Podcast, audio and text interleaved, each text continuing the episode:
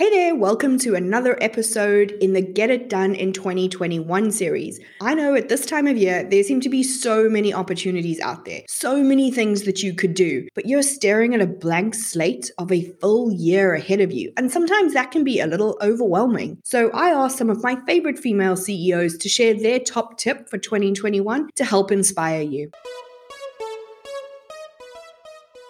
Welcome to Coffee and Converse.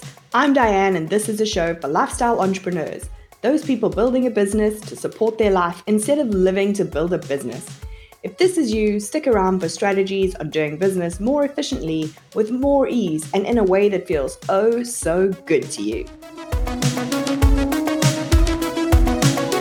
Welcome to another episode in the Get It Done in 2021 series. Before I hand over to this episode's entrepreneurs, I wanted to remind you that as you're listening to all the tips and strategies over these few weeks, if you begin to feel overwhelmed, you can always go to dianemayor.com forward slash score, answer a couple of questions, and get an instant report on where your business needs some attention. Then pick and choose the tips and strategies you're going to use to match those areas. Now, over to this week's guest. I'm Christine Blubaugh, a launch copywriter and messaging strategist for online coaches and service providers. And my top tip for 2021 is to focus on creating community and deepening relationships with potential clients and collaborators. So there's always a new platform, new hacks, some new here today, gone tomorrow tactic but building your network and nurturing genuine relationships will always be a winning strategy. So, we've seen in 2021 what happens when the world grinds to a halt. So many aspects of business change overnight, and connection becomes more important than ever. So, becoming known as someone who brings people together, delivers value, and really cares about others is something that works in favor of your business no matter what is happening in the world. This could mean something like building community on social media, uh, hosting virtual events, or just following up regularly with your existing clients and network. Whatever specific method you choose to use, focusing on relationships is always time and energy well spent towards a profitable and sustainable business.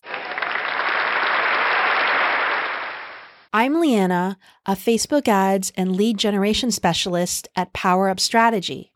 My top tip for 2021 is to focus on short, relevant content to get people into the top of your funnel. Short video is becoming more and more popular. Think TikTok, Instagram Reels, and YouTube Shorts. Yes, I said YouTube. It's been officially rolled out in India and probably coming to more countries in 2021, is my guess. People want short content that hooks their attention and keeps them interested through the entire 15, 30, or 60 second video practice getting good at this type of communication. And what's great is you have a variety of places to try it on TikTok, even Instagram stories. They disappear after 24 hours. So if you don't do well at it, it's gone after 24 hours. And if you're good at communicating effectively, you will draw your ideal clients towards you. It's not easy, but just keep practicing. Keep trying to get better at delivering this short, effective content. And I know you'll start to attract more people towards you, and you can use it to fill up the top of your funnel. Hello, I'm Katie Scott, and I am a money management coach for entrepreneurs at morewithmoney.com. My top tip for 2021 is to actually make a smaller commitment to improving your finances, which I know sounds a little weird, but hear me out on this.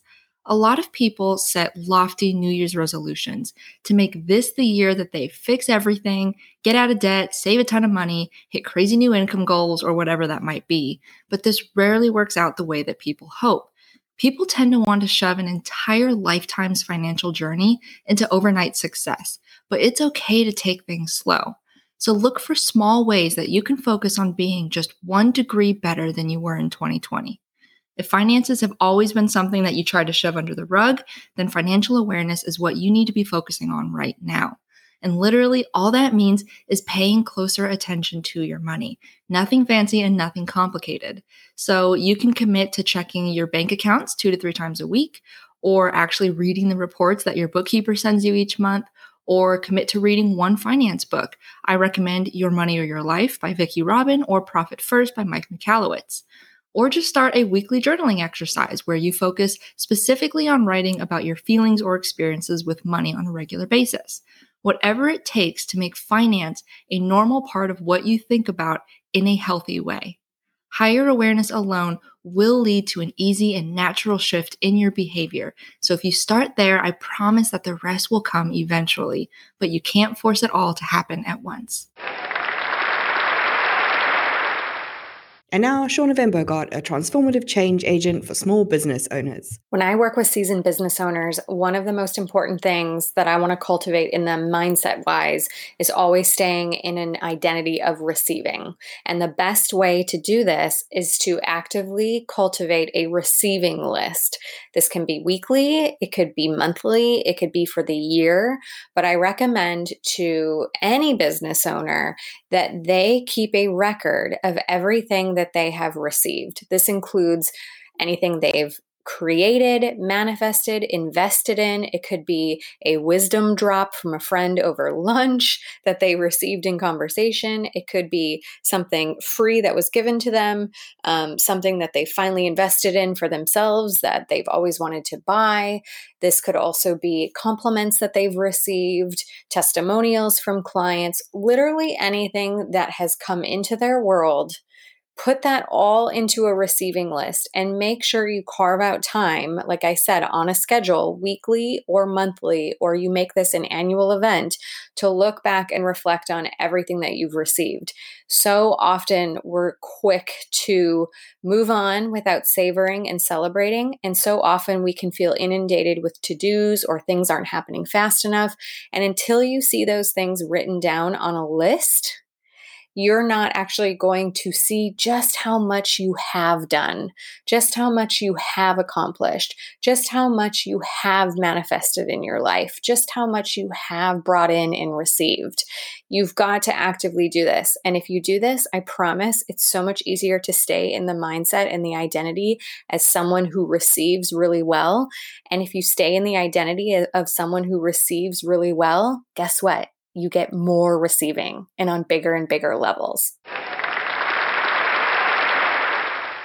If you would like to know more about this week's CEOs, grab their free resources, or follow them on social, you can find all the details at dianemayor.com forward slash 34. And don't forget, head to iTunes and hit subscribe so that you don't miss next week's episode where I'll be sharing my top tip for 2021. If you enjoyed this week's episode, please head to iTunes to subscribe and leave us a review.